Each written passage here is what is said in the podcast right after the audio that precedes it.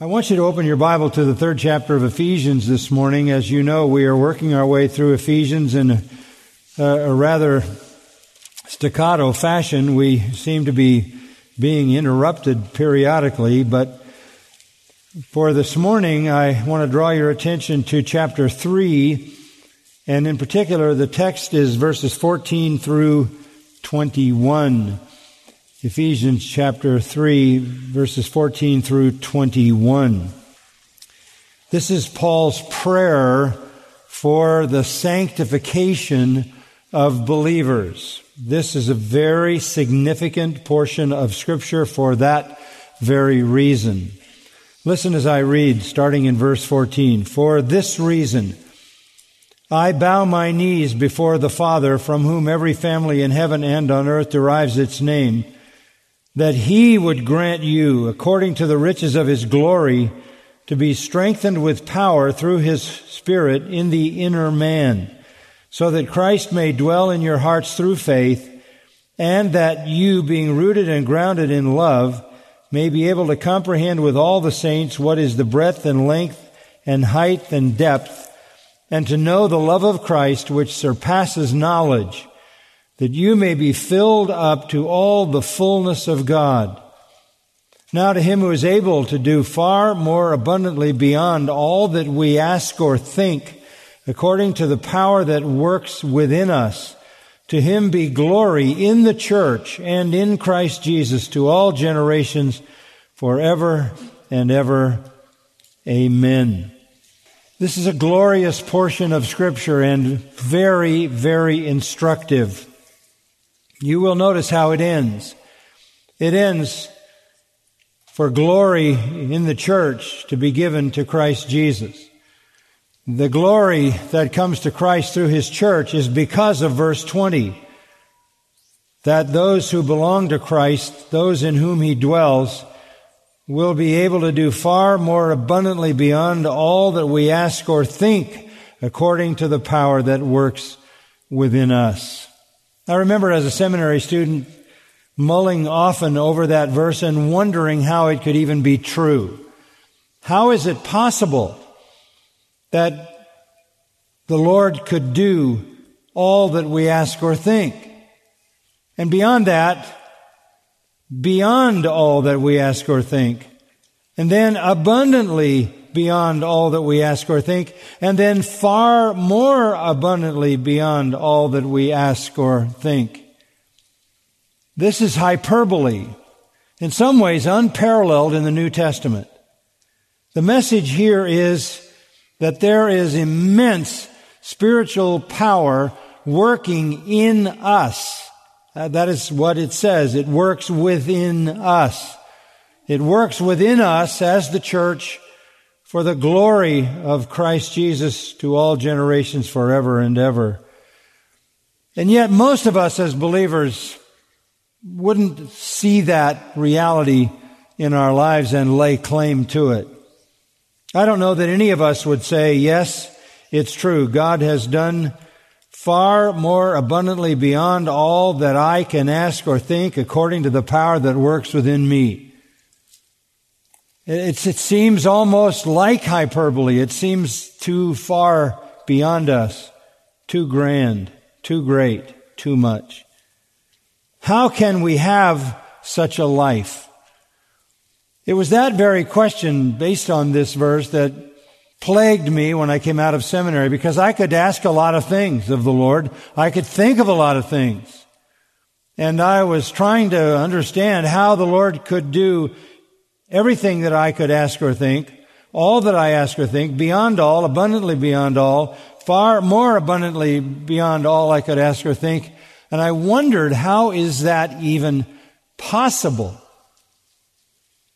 And here I am all these many, many years since those musings about Ephesians three twenty when I was very young. And I have to say to you, I have seen that verse fulfilled in my life for a long time. I've seen the Lord do far more abundantly beyond all that I could ever ask or think. It is incomprehensible to me what the Lord has done. And I'm not talking about in an earthly sense. You see some of it, but I am talking in the heavenly sense, because this power is for the purpose of glory in the church. That means the glorified church, to glorify Christ in eternity. So the real story of your life and my life is kept in heaven, isn't it? We're not going to know what the fulfillment of this truth is until we get to glory. We tend to think that we fall far short. Not that the Lord doesn't do amazing things through our faithfulness, through our spiritual gifts, through the life of the Spirit that we live, through our efforts at sharing the gospel, evangelizing, living a Christ-honoring life. We we can see that. We can see it in close friends. We can see it in our families, in our children, the people we influence. But the full measure of the power unleashed in the life of a believer will never be known until we reach eternity. We are told that we need to be living our lives with a heavenly focus, setting our affections on things above and not on things on the earth.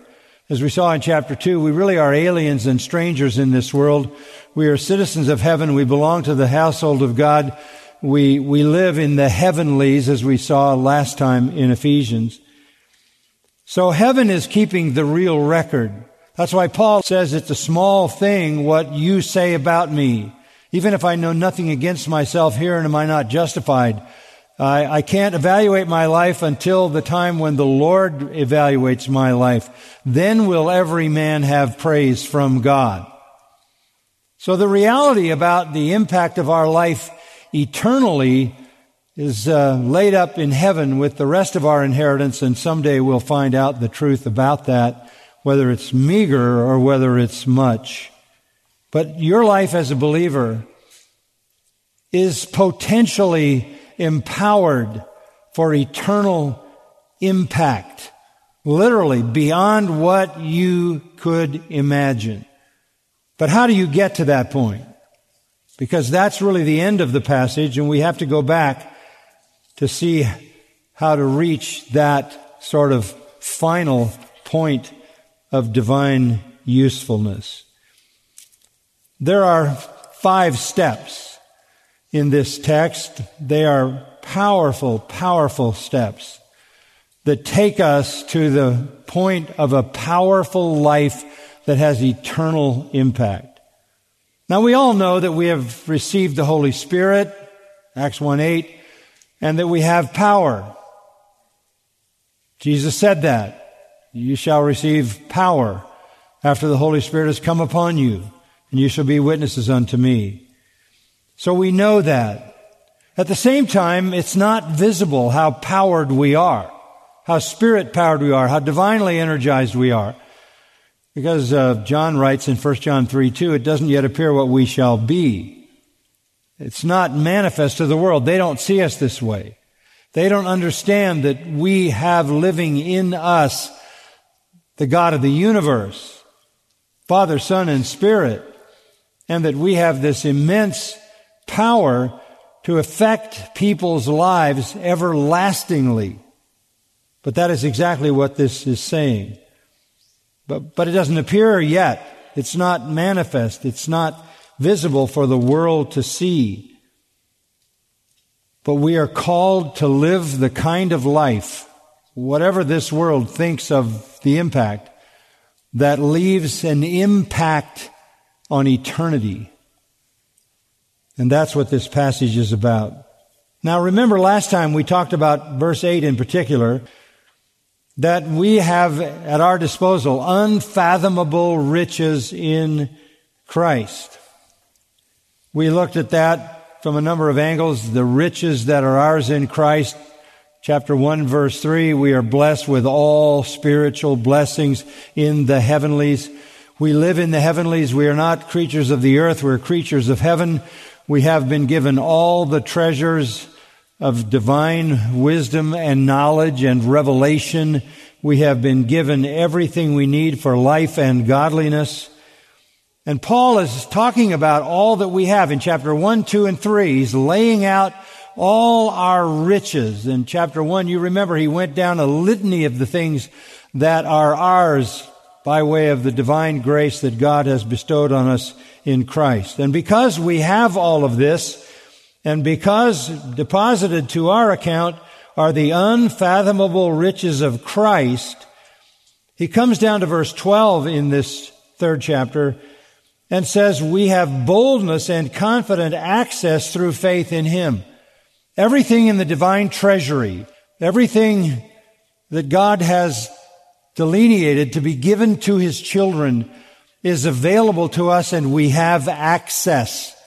The writer of Hebrews says we can even come boldly before the throne. And that's why in verse thirteen, Paul says, I don't want you to lose heart at my tribulation on your behalf, for even that is for your glory. No matter when things go bad in life, even that works out for the glory of the saints in heaven. So Paul has been laying out our riches, and we, we looked with some detail at that last time. Now in verse fourteen, he prays that we will go down the pathway to access those riches. He started the prayer back in verse one, didn't he? For this reason, I, Paul, and then he stopped and said, you don't know enough. And so from verse two to thirteen, he added to our understanding of divine revelation. And now he's back where he started. Verse fourteen, for this reason, I bow my knees before the Father.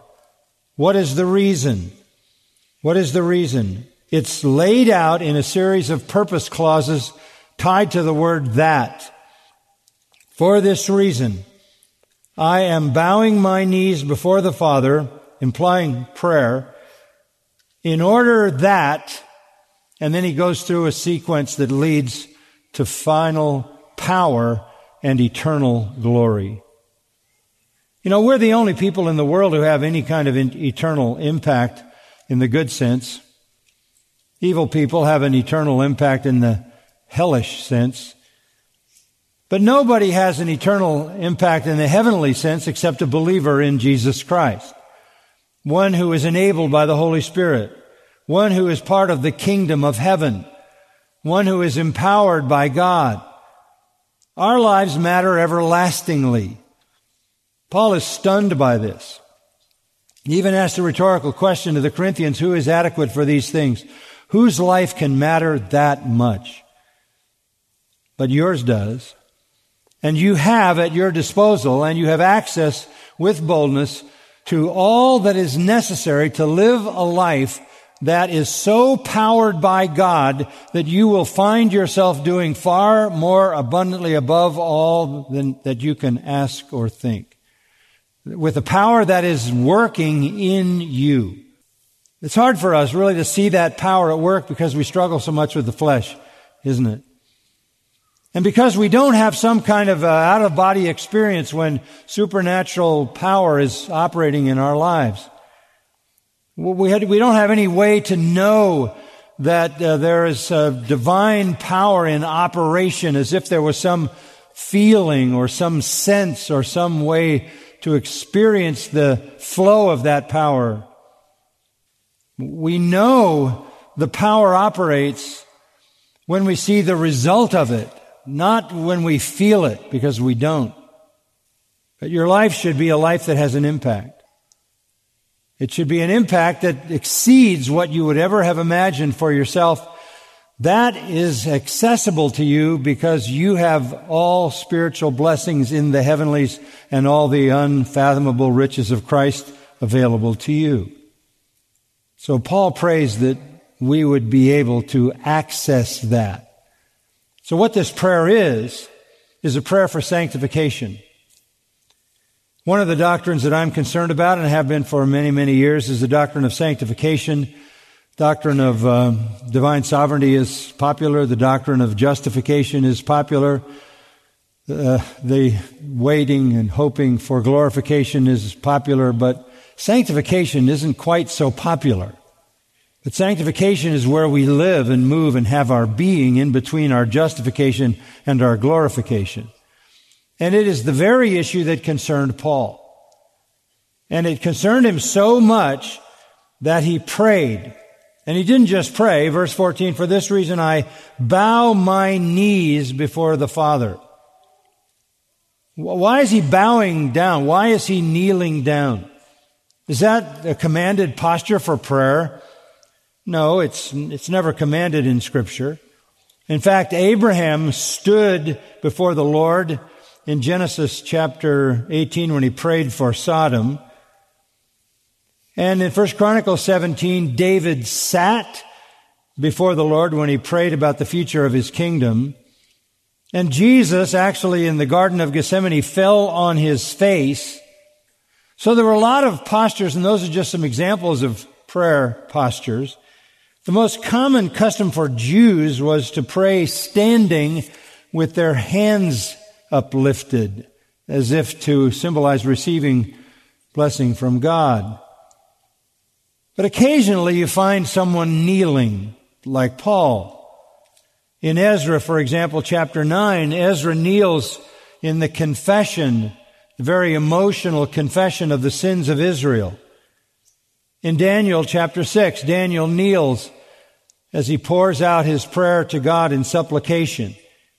In Acts chapter twenty, the elders who are meeting with Paul are weeping and they're kneeling as they pray together with him. And these are prayers of deep emotion and passion. In Psalm ninety-five verse six, we read, "Let us worship and bow down. Let us kneel before the Lord our Maker." Kneeling was reserved for those times of deep emotion, passion, and worship. So Paul is in that posture. He is profoundly concerned. And about what is he concerned? The sanctification of his people. As he says in Galatians four nineteen, he's in birth pains until Christ is fully formed in you. This is a pastoral concern for the sanctification of the people. A pastor who has no concern for that, or has a minimum concern for the sanctification of his people, is unfaithful, unqualified, and has to some degree prostituted his calling.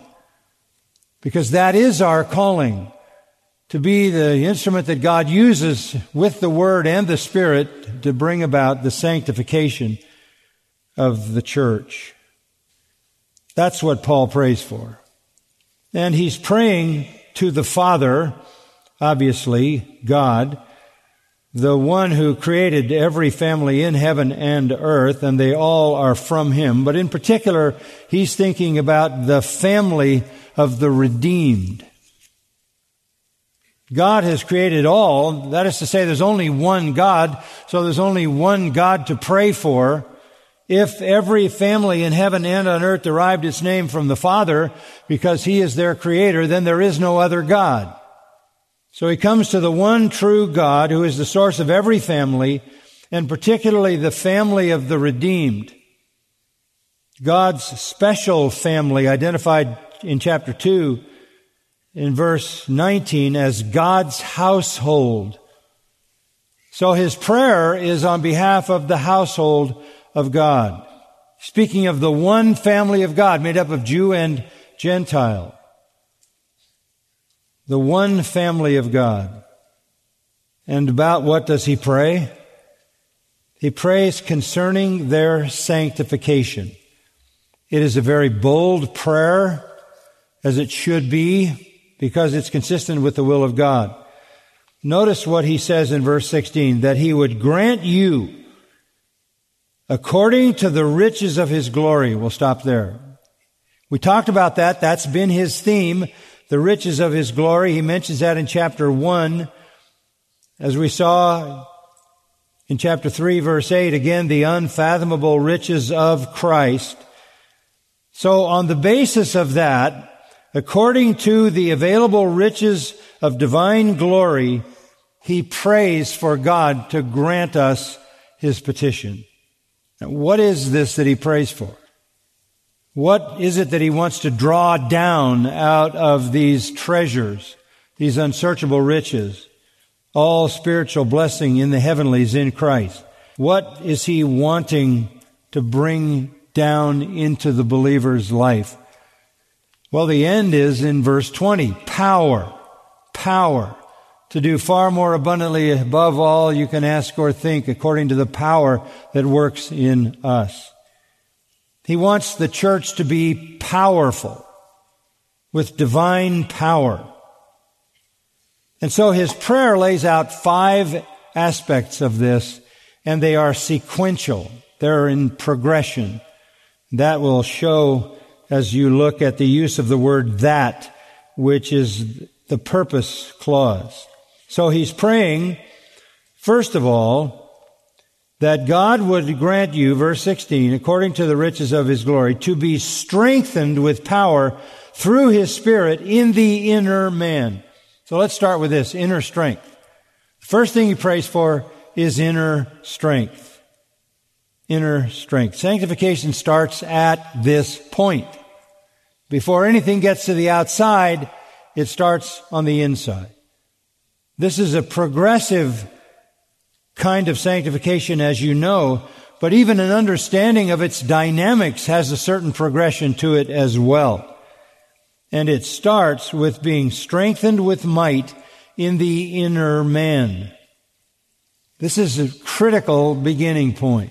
You have no hope of maximizing your power on the outside unless your life on the inside is strong. It's the inner strength that starts everything in the direction of a powerful life. A weak inner man results in sin, transgressions, frustration, strain, disappointment, despair, ineffectiveness. Doesn't matter what you try to be on the outside. What you are on the inside is what you really are. You can't hide that from God. What you really are is what you are on the inside. In the dark, when nobody's watching, that's what you are. And you have to ask the question, in your most innermost being, are you under the strong, continual influence of the Holy Spirit? We work hard on the outer man. We take care of that. And we show whatever version of the outer man we want people to see. But the inner man is the issue. And that was Paul's focus. In Second Corinthians chapter four, there is a particular verse, verse sixteen, that I think sums this up very well. He says, "We do not lose heart, but though our outer man is decaying, yet our inner man is being renewed day by day." Our outer man is decaying. Our inner man is being renewed day by day. They go in an inverse order. I mean, we all know about the outer man decaying. We all understand that. The older we get, the fewer mirrors are hung in our homes. We get it. We all suffer the increasing reality of physical weakness as we age. But while you are getting physically weaker, you should be getting spiritually stronger. That's the inverse reality. Think about it for a young person. A young person has all kinds of physical stamina, physical strength, but a young person struggles immensely to be victorious over temptation and sin. Because while they are strong physically, they are weak spiritually. But as you grow older and as you get weaker physically, Paul says in Second Corinthians four sixteen, your inner person is getting stronger and stronger and stronger and stronger. The inner man. Who you are in the inside. Paul's inner man was strong. He said to the Corinthians in uh, Second Corinthians chapter one, they were criticizing him, and he said this, chapter one, verse twelve, "Our proud confidence is this, the testimony of our conscience," that voice, that inner voice, "that in holiness and godly sincerity, not in fleshly wisdom, but in the grace of God, we have conducted ourselves in the world and especially toward you." He is saying, on the inside, whatever you may think about me, I have conducted my life in holiness and godly sincerity in the grace of God. You may criticize me on the outside, but my conscience is not condemning me on the inside. That's where the battle has to be won. And it's it's not easy, and it is progressive. I mean, I've noticed in just living my own life that as I have grown older and become relatively weaker physically, I have consistently become stronger spiritually. And this is what the Spirit of God does as we draw down the resources of heaven. Look at Romans chapter seven and see a little bit about Paul and uh, his facing that reality.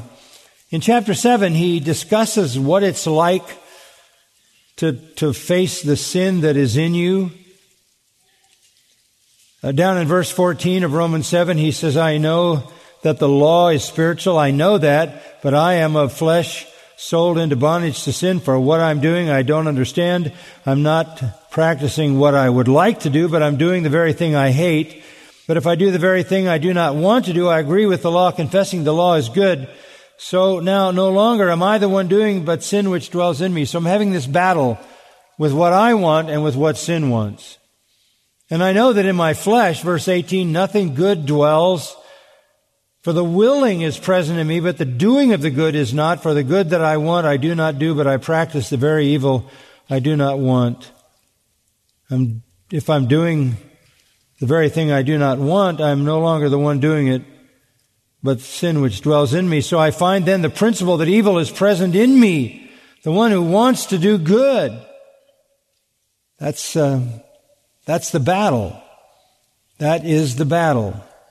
There, there's a war going on inside with the with the inner man. Verse twenty-two.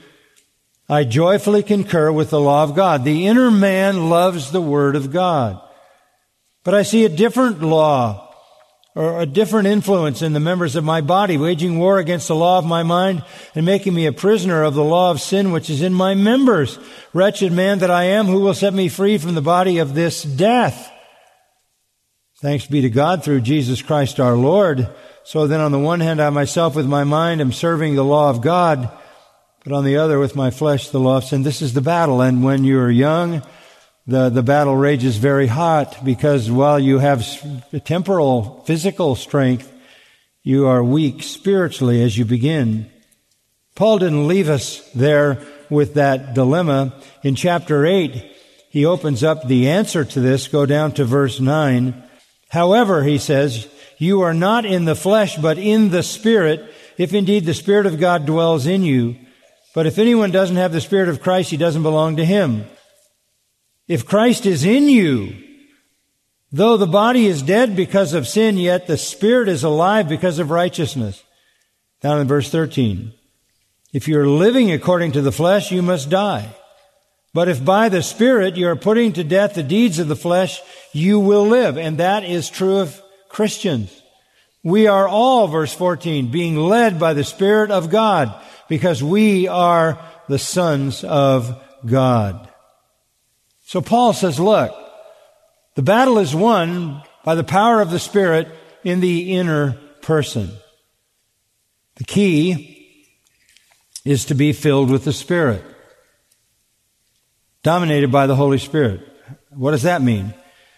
Well, it paralleled to Colossians three sixteen, let the word of Christ dwell in you richly. So when your mind, your inner person, your mind, and therefore your meditations are dominated by the Word of God, that is how the Spirit of God controls you. It's not something mystical. It's something not subjective, but objective. It's that your mind is filled with divine truth. And when your mind is filled with divine truth, the Spirit is directing through that truth. And Galatians five twenty-two says, the fruit of the Spirit is love, joy, peace, patience, kindness, goodness, faithfulness, gentleness, self-control. And then he goes on to say, now to those who belong to Christ Jesus, we have crucified the flesh with its passions and desires. If we live by the Spirit, let us also walk by the Spirit. Let us not become boastful, challenging one another, envying one another. So we live in the Spirit. Let's walk in the Spirit. And when we're under the control of the Spirit, our life is marked by love, joy, peace, patience, kindness, goodness, faithfulness, gentleness, self-control, humility, and there's a lack of confrontational anger and an absence of envy. And at that point, the Spirit of God is controlling your inner man. That's what it means to be filled with the Spirit. So Paul prays for the inner man. That's where it all starts. That's where your sanctification has to start. It's not just a question of coming and hearing a sermon. It's not just a question of occasionally reading a good book. It's, it's a question of the domination of your thoughts by divine truth. Divine truth. When I was young in the faith, I, I thought the, the impulses were strong enough that maybe I would never conquer them, that some spiritual goals would never be reached. But as I yielded a little each day and was refreshed day by day in the Word, the inner man was being revitalized and strengthened and strengthened, and I was building spiritual muscle until there was spiritual strength, even in the midst of physical weakness. In fact, Paul says, when I'm weak, then I'm strong. So, sanctification begins on the inside of the believer. It begins on the inside. Let's just say inner strength. It's being dominated on the inside with holy truth, holy thoughts, holy desires, ambitions, aspirations, longings. You are what you are on the inside. The rest is just putting on some outer cloak. And sanctification would be making you on the inside everything that would make you Christ-like on the outside. But if you put on a show on the outside without a strong inner man, that's what hypocrisy is. You are what you are on the inside. So it all starts with inner strength. Secondly, the indwelling Christ. Let's say inner strength and indwelling Christ. Go to verse seventeen. So that, again, here is one of the reasons he's praying, that God would grant you inner strength through the Spirit, so that Christ may dwell in your hearts through faith. Now, this isn't talking about salvation, because you already have the Holy Spirit. You already have the inner strength.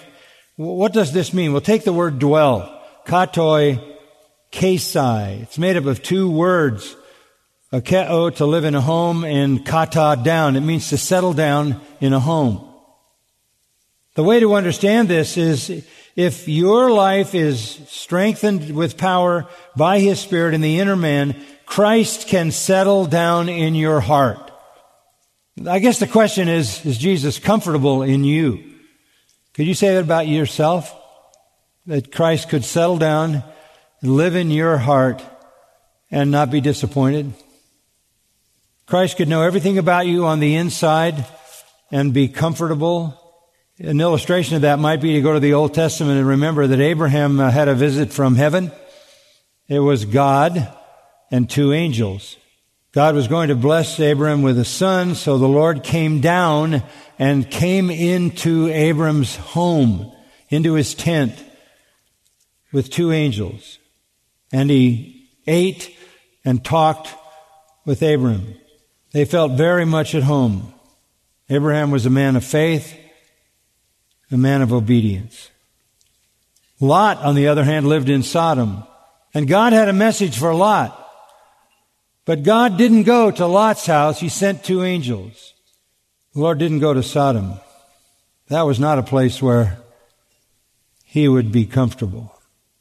A number of years ago, there was a book called My Heart, Christ's Home, written by Robert Munger, and it, it, it tells the fictional story about Christ visiting someone's heart like visiting their home. And in the, the little book, there's a library.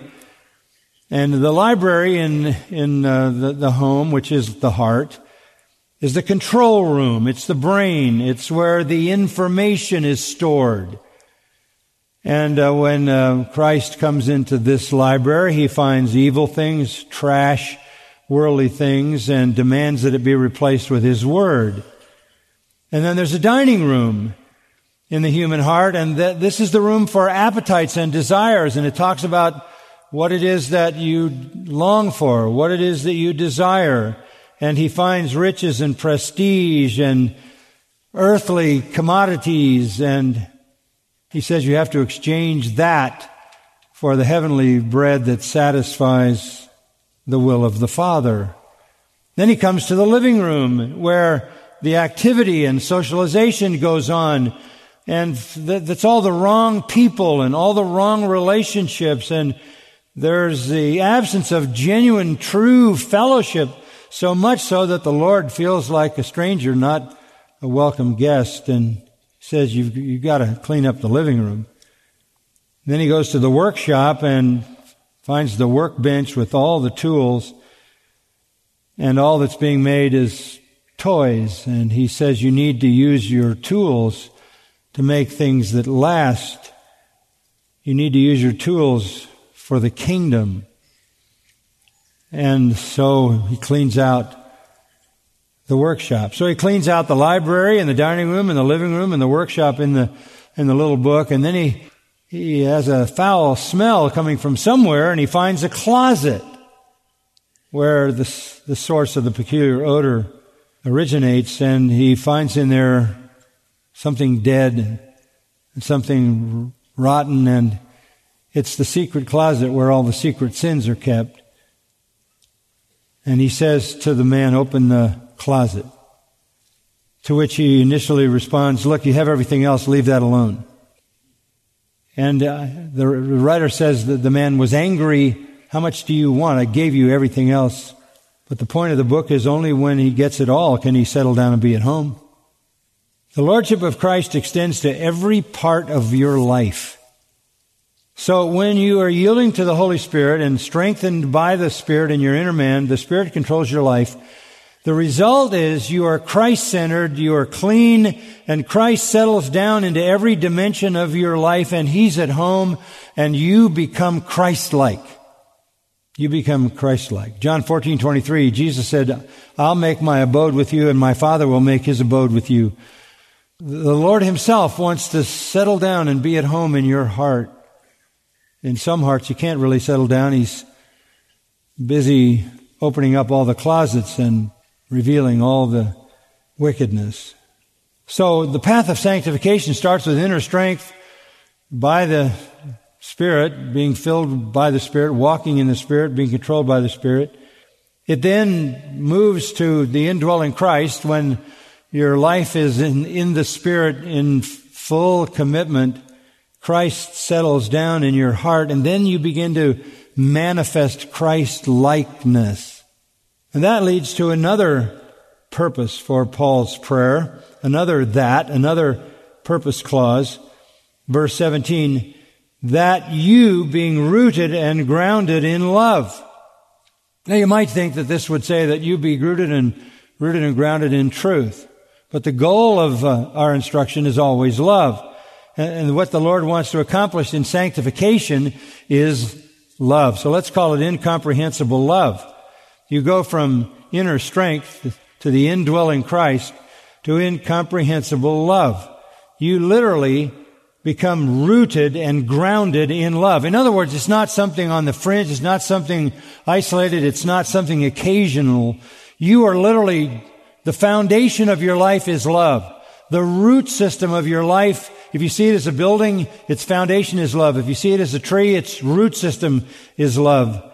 What controls you when Christ is at home in your heart and you are manifesting His virtue, you'll be a person who is known for love. His love will flow through you at every point. And this will be the truest representation of who you are. And that's consistent with what our Lord said, the world will know you're my disciples if you have love for one another. A love that is deep and secure, unwavering, unchanging. This is the love of Romans five five that God has shed abroad in our hearts by the Holy Spirit. And this love is so glorious that Paul has to add to it. Verse eighteen, that you, being rooted and grounded in love, may be able to comprehend with all the saints what is the breadth and length and height and depth, and to know the love of Christ which surpasses knowledge." One thing about love, you can't understand it by a definition. You can only understand it by what? By an experience. If, if I have to explain it, you ain't got it. That's simple. And Paul is saying here, when your life is rooted and grounded in love, you will be able to comprehend the fullness of that love of Christ which surpasses knowledge. It's not a love that anyone can understand except a believer who is literally Christ-like. And if you don't have that love, then you're nothing but a noisy gong and a clanging cymbal. The thing about love is you have to experience it to comprehend it. Now, comprehend is a very strong word, katalambano. It means to seize. It means to take possession of. So when you live in the love of Christ, you literally comprehend that love in all dimensions. It doesn't show up once in a while. It doesn't show up for certain people. It's, it's, it's not a sometimes love and other times there's hate, or other times there's bitterness, or other times there's jealousy, or other times there's envy. No, it's a dominant love. It's, it's rooted in the life of one in whom Christ is settled down and at home, and it is understood by that person experientially so that they can comprehend it in all its dimensions, and that's the point of breadth and length and height and depth. The, the limitlessness of love. You get around a person with inner strength, you get around a person with um, the indwelling Christ, get around a person with incomprehensible love, and you will feel that love. Could we define what he means by breadth? Yes. Chapter two. It is broad enough to include Jew and Gentile, right? Jew and Gentile. Can we define length? Yes. We saw that it encompasses Jew and Gentile in chapter two, verses eleven to eighteen. But what about its length? Well, we found that in chapter one, verse four, where it talked about us being chosen before the foundation of the world, and chapter two, verse seven, where it says that in the ages to come He will show the surpassing riches of His grace and kindness toward us in Christ.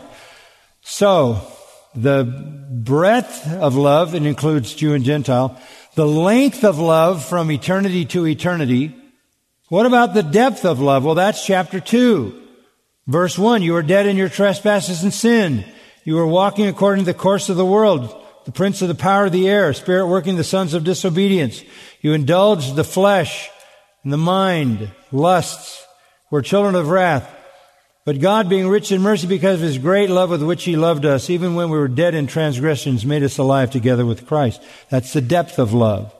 It reaches to the depth of sin. The breadth of love is Jew and Gentile are one. The length of love is from eternity to eternity. The depth of love, it reaches to the deepest pit of sin.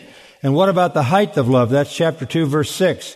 He raised us up with Him and seated us with Him in the heavenly places in Christ Jesus. It takes us all the way to heaven.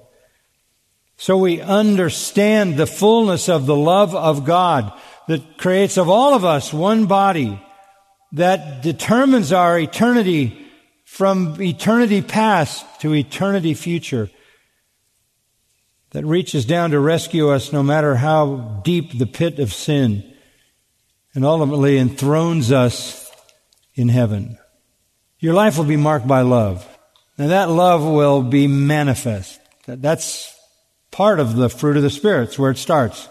Love. Inner strength, indwelling Christ, incomprehensible love, leads to a fourth feature in this progression. Verse nineteen, that you may be filled up to all the fullness of God. That's just staggering. That you may be filled up to all the fullness of God. This is another purpose clause, the word that, in order that. So we're just, this happens in order that, this happens in order that, this happens in this. It's all sequential. Filled up to all the fullness of God. What would that look like? Godliness, wouldn't it? Godliness. He's been talking about being filled with the Spirit. In verse sixteen, filled with Christ in verse seventeen, and now filled with the fullness of God. In Colossians chapter two, verse nine, we read concerning Christ, for in Him all the fullness of deity dwells in bodily form. So all the fullness of God dwells in Christ. And then verse ten, in Him you have been made complete. So what should characterize our lives? The things that characterize the Holy Spirit. The fruit of the Spirit.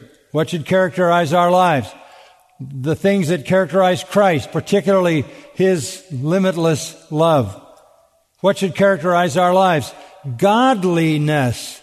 In other words, all of those communicable attributes of God become visible in some lesser way in us. I'm not talking about omniscience, omnipresence, omnipotence, or immutability, those incommunicable eternal attributes of God.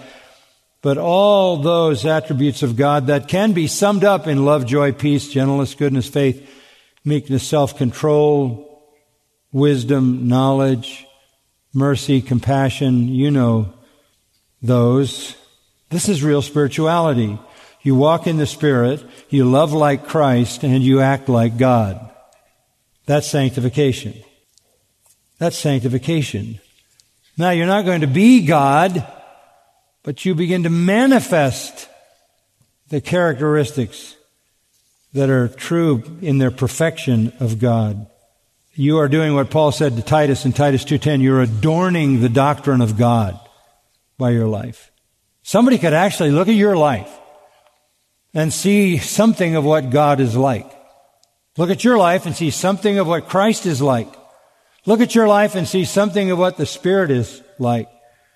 Inner strength leads to indwelling Christ, leads to incomprehensible love, which should dominate our lives, which results in infinite fullness, and that's godliness. And then you come to number five, internal power. After all of this, now, verse twenty, you're ready to hear to Him who is able to do far more abundantly beyond all that we ask or think according to the power that works within us. When, when we've gone down the pathway so far, we have reached the point where the power that is in us is working in us. Internal power, let's call it. Internal power. And again, you know, most of us feel we would fall far short of that. And we all do fall far short of what we should be.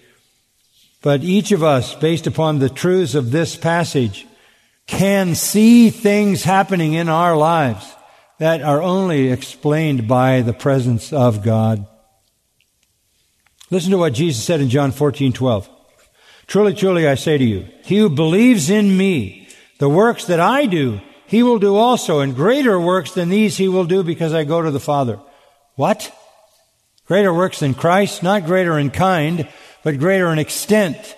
Christ went to the Father and said, it's better that I go to the Father and send the Spirit, because when the Spirit comes, you'll be empowered. Christ said to the disciples, I have been with you, I will be in you. The internal power of God is in the believer. Superabundant power. The kind of power that I think Isaiah wrote about back in the wonderful words of familiar fortieth chapter of Isaiah, verse twenty-eight to thirty-one. Do you not know? Have you not heard? The everlasting God, the Lord, the creator of the ends of the earth, doesn't become weary or tired. His understanding is inscrutable. He gives strength to the weary, and to him who lacks might, he increases power. Though youths grow weary and tired, and vigorous young men stumble badly, yet those who wait for the Lord will gain new strength. They will mount up with wings like eagles. They will run and not get tired. They will walk and not become weary. This is spiritual strength. What power? Colossians one twenty-nine, as we saw last week, Paul said, that's the power that works in me. For this purpose I labor, to make every man complete in Christ, striving according to His power, which mightily works within me. He experienced that power. And as I said, you can see it in some measure in the influence of your life in this world, but the fullness of it awaits the revelation of heaven. You're to live like this. Why? So that verse twenty-one can be a reality. That to Him, to the Lord Himself, would be glory in the church. If we're going to bring glory to Him in the church, this is how we have to live. Sad to say, the visible church is far off from this. There's glory for Him in the church if the church is sanctified. So the end of it is, to Him be the glory in the church and in Christ Jesus to all generations forever and ever. Amen. Through the church, to demonstrate the unfathomable riches of Christ, as we saw last time, to the holy angels and the eternal saints. But until then, to demonstrate to the world, in the church, the glory of Christ to generation after generation after generation. That's the kind of life you can live. And again, you won't know the fullness of its fruitfulness until you reach heaven. Our Father, we thank You for the instruction of Your Word. We thank You for its clarity, its divine, supernatural simplicity. We thank You that You have granted to us all the things that pertain to life and godliness, all spiritual blessings in the heavenlies, and we have confidence in accessing these unsearchable, unfathomable riches in Christ. I pray that You will move us inexorably down the path of sanctification to the place where our lives have power, power that allows us to accomplish far more abundantly all that we can ask or think. I pray for this congregation that they might be Spirit-filled, that they might radiate the love of Christ, and that they may be filled with all the fullness that belongs to You, O God, so that they are powerful in their evangelistic testimony, in their living example, in the fellowship of the saints, in the use of their spiritual gifts, in their wisdom and understanding, so that it may be evident to all that You are the power behind these lives. Lord, we thank You that this is possible because You saved us by going to the cross and dying in our place. Now, as we come to Your table, we ask that You would show us Christ again, the crucified one. It would have been enough for Him to die in our place and take our punishment and give us forgiveness and everlasting life. And He did that. But He did that so that He could live in us and live through us and earn for us an eternal reward, which in the end would be to His glory. We're overwhelmed by the reality of this plan from eternity to eternity. But we want to stop for a moment and go back to the cross, because it is about the cross. The Son of Man has come to seek and save that which is lost, come to die that we might live. So may we remember the sacrifice that He provided for us, and may it motivate our sanctification to show our loving gratitude to Him. Amen. You've been listening to John MacArthur, Bible Teacher with Grace to You. For free access to all of John's lessons and a listing of study Bibles and books available for sale, visit Grace to You's website at g t y dot org. John MacArthur and Grace to You reserve all copyright protection under applicable law. Our copyright policy is available at g t y dot org, and it includes instructions for and limitations on duplicating this digital file.